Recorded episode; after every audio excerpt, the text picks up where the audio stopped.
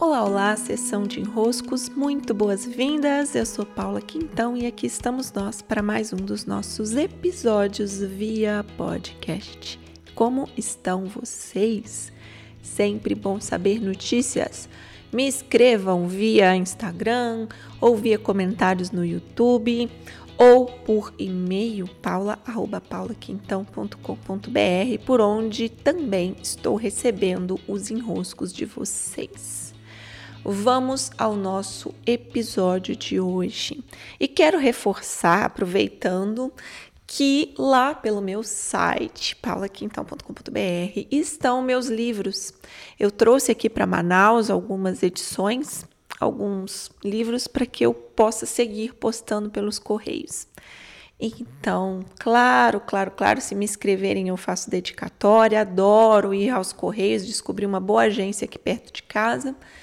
E é sempre para mim uma alegria ver que meus livros estão circulando e chegando até suas mãos. Sim. Aproveitando que estou aqui em Manaus, eu vou falar sobre estabelecendo rotinas em cenários de grandes mudanças. Comentei ontem no alinhamento semanal do Clube dos Impulsionadores sobre o tema e eu, eu gostei da imagem que me veio e eu vou querer usar hoje essa imagem aqui com vocês para que possam também desenroscar por aí. Como eu já disse em outras oportunidades, eu demorei muito tempo para aceitar que eu realmente gostava de ter uma rotina. Eu dizia por aí aos quatro ventos que não gostava de rotina, não gostava, não gostava, mas a verdade é que o meu eu não gosto de rotina era uma forma de não me deparar com a minha própria incapacidade de seguir a rotina que me interessava.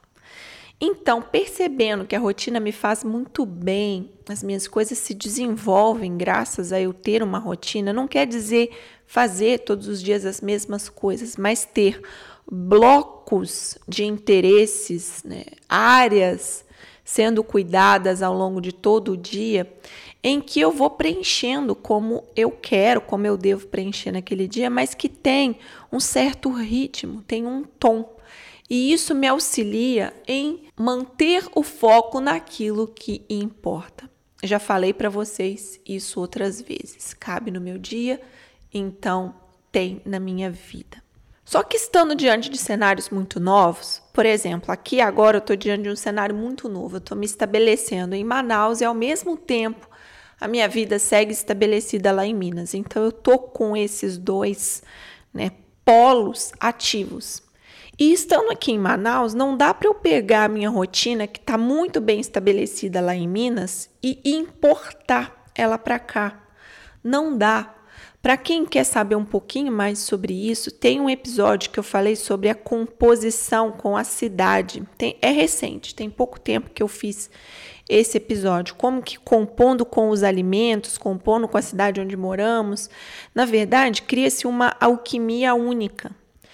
Estando aqui, não dá para eu trazer a rotina de lá e falar: ah, não, eu funciono do mesmo jeito. Não funciona, não funciona, não funciona, não só por causa do clima, não só por causa dos movimentos da casa, não só por causa da própria logística da cidade.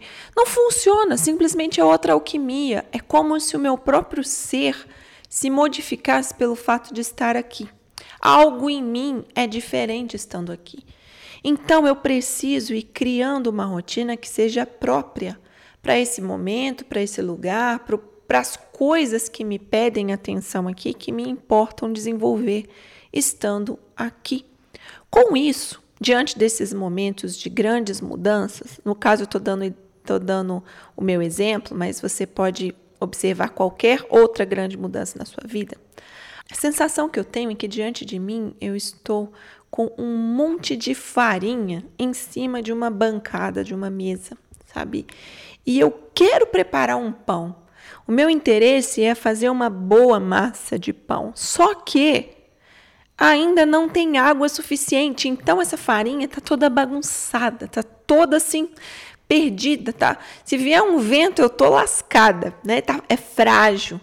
Mas de pouco em pouco, à medida em que eu vou avançando com clareza, buscando um observar atento, eu vou molhando essa farinha, vai chegando água para minha farinha e a massa começa a se formar até que em algum momento, né, em algum momento isso exige paciência, porque é meio que montando um quebra-cabeça. Essa massa vai ter forma, vai ter contornos. Então eu tenho toda essa farinha agora e dia a dia, momento a momento eu vou testando Será que isso aqui encaixa? Será que isso aqui encaixa? Será que isso aqui dá liga? Será que isso aqui produz um bom resultado? E com paciência, com muita paciência, eu vou compondo essa nova rotina que é própria desse lugar. Eu imagino que essa metáfora possa ajudá-los por aí.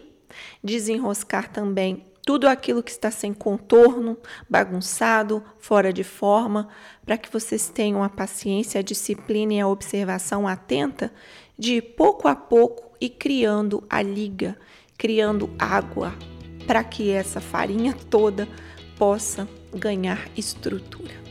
Beijos, meus queridos, e até!